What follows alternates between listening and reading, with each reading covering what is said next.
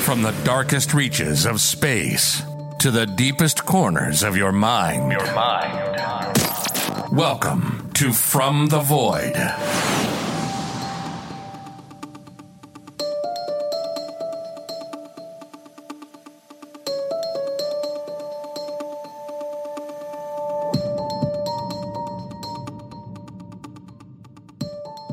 Satan, Beelzebub, Lucifer, Old Scratch, the Antichrist, the father of lies, the devil.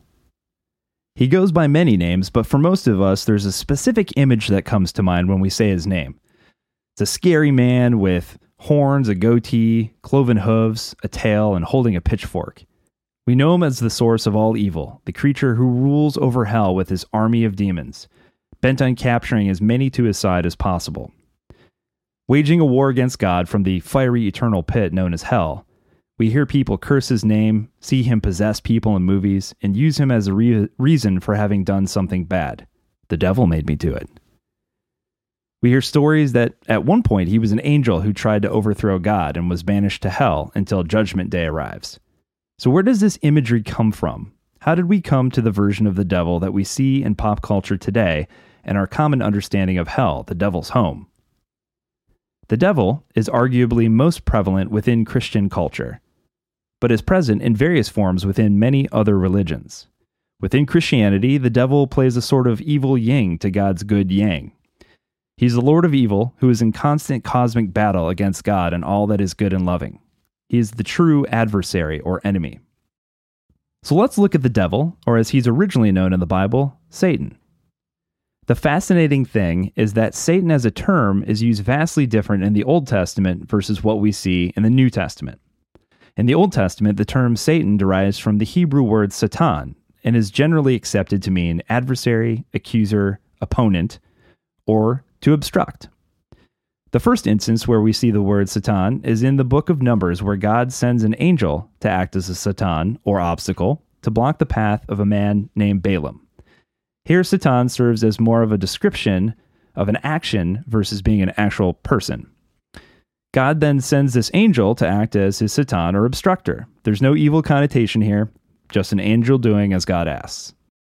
So, how did Satan go from an action to the Lord of darkness? Well, for one, historians and theologians point to a misreading in the book of Isaiah, chapter 14, verse 12, as part of the reason, where it says, How you have fallen from heaven, O shining one, son of dawn! How are you felled to earth, O vanquisher of nations? When we look at the pre Christian Greek version of this passage, we see the use of the phrase ho hios phoros, which translates as morning star, the star they called Venus. Similar to another Greek name we use for Venus, Phosphorus, which means burning bright, as Venus is the third brightest object in the sky. More on this later. Obviously, we know now that Venus is not a star. More to come on that. When translated into Latin, the word is Lucifer, which has the same root as lux, essentially translating to burning bright or day star. So here we see Greek translated into Latin, translated into English, in the widely used King James Version of the Bible. The original King James Version was used as the preeminent English translation for hundreds of years, and we end up with a very different version of that same verse in Isaiah, which reads, How you are fallen from heaven, O Lucifer, son of the morning!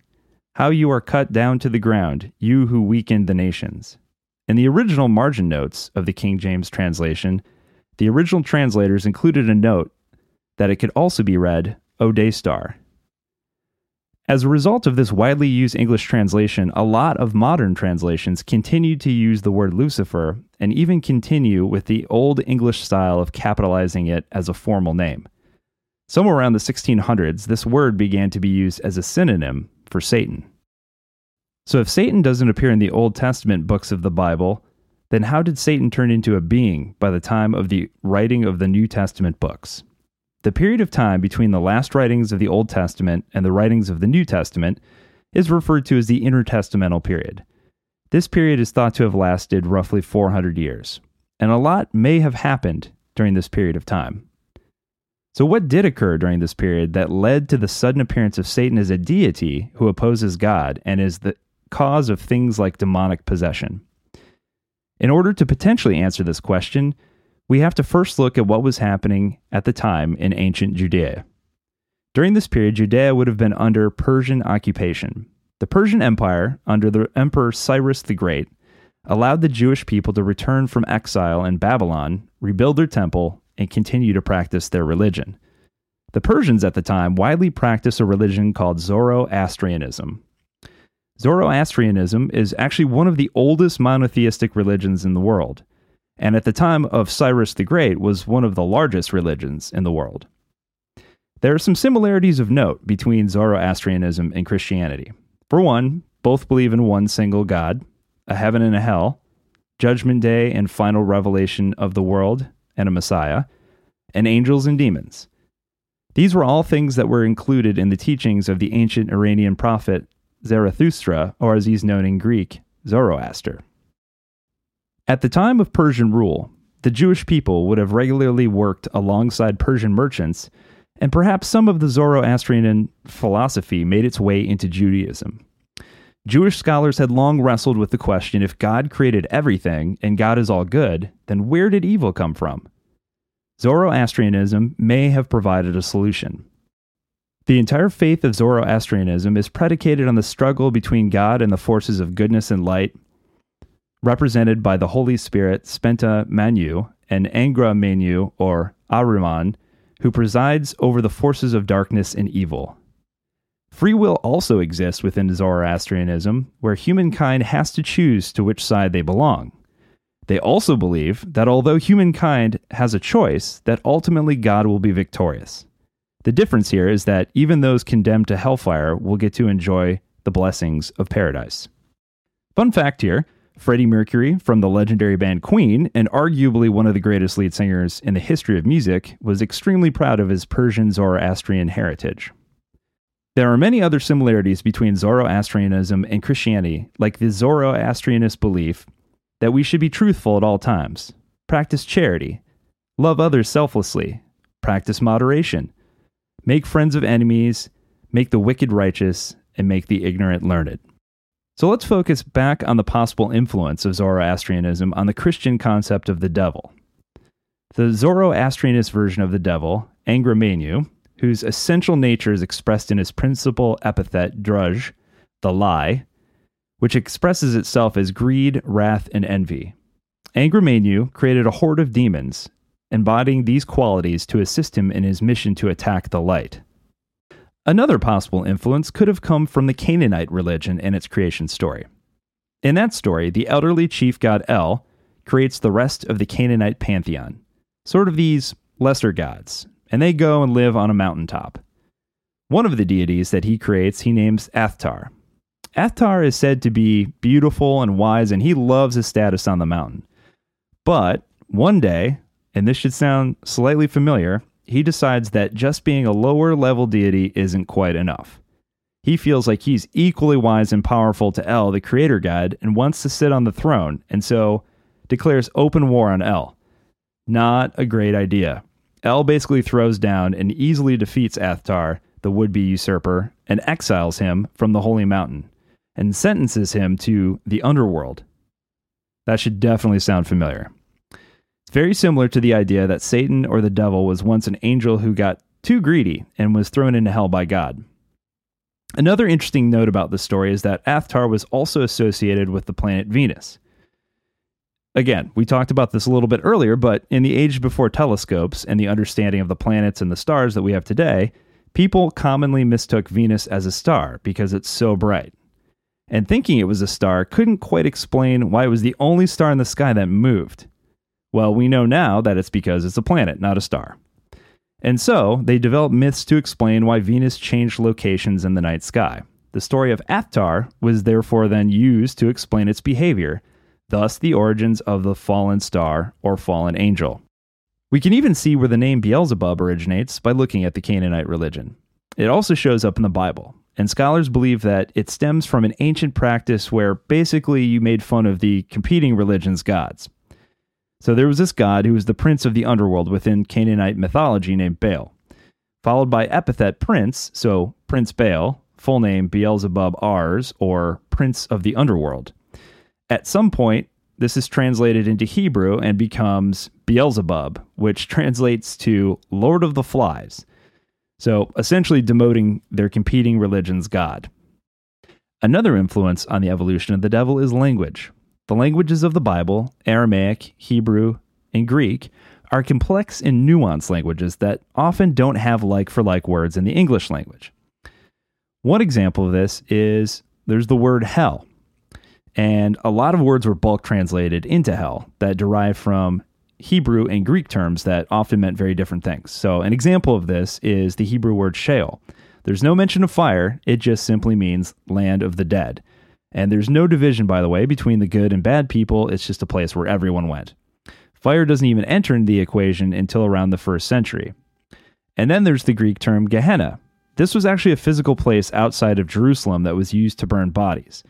At one point, it was the site where worshippers of the god Molech sacrificed infant children with fire. I think we can all agree that's not good.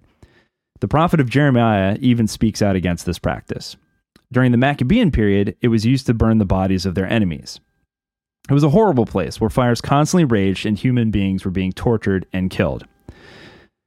So, looking at the Hellenistic period, the Hebrew language starts to die out. Not many people speak it anymore. Uh, most people speak Greek. And so Alexander the Great commissions a translation of the text into Greek, the language of the people. Around the third century, this translation project creates some issues around the translation of the word Satan into the word diabolos, which has a much more restricted semantic range than the original term, which takes us from one who accuses or opposes to the Greek word diabole, which means a false accusation or slander, and ultimately diabolos, which means false accuser or slanderer.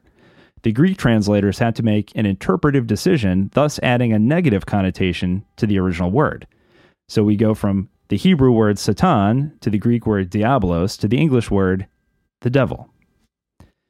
Additionally, we can look at some other issues like St. Jerome in the 4th century uh, was translating the Bible into Latin, and he chose to retain the Hebrew term Satan as a proper name. So, as opposed to the Satan that we see in the Old Testament, where it's lowercase s, it became Satan with a capital S.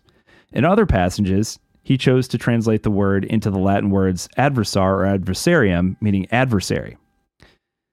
Now, moving on, or rather going back, to the creation story, there's lots of references of angels, and Jewish scholars uh, uh, used to talk about these obscure passages, and you can still see them; they're still in there. Uh, these references to these angelic beings called the Nephilim.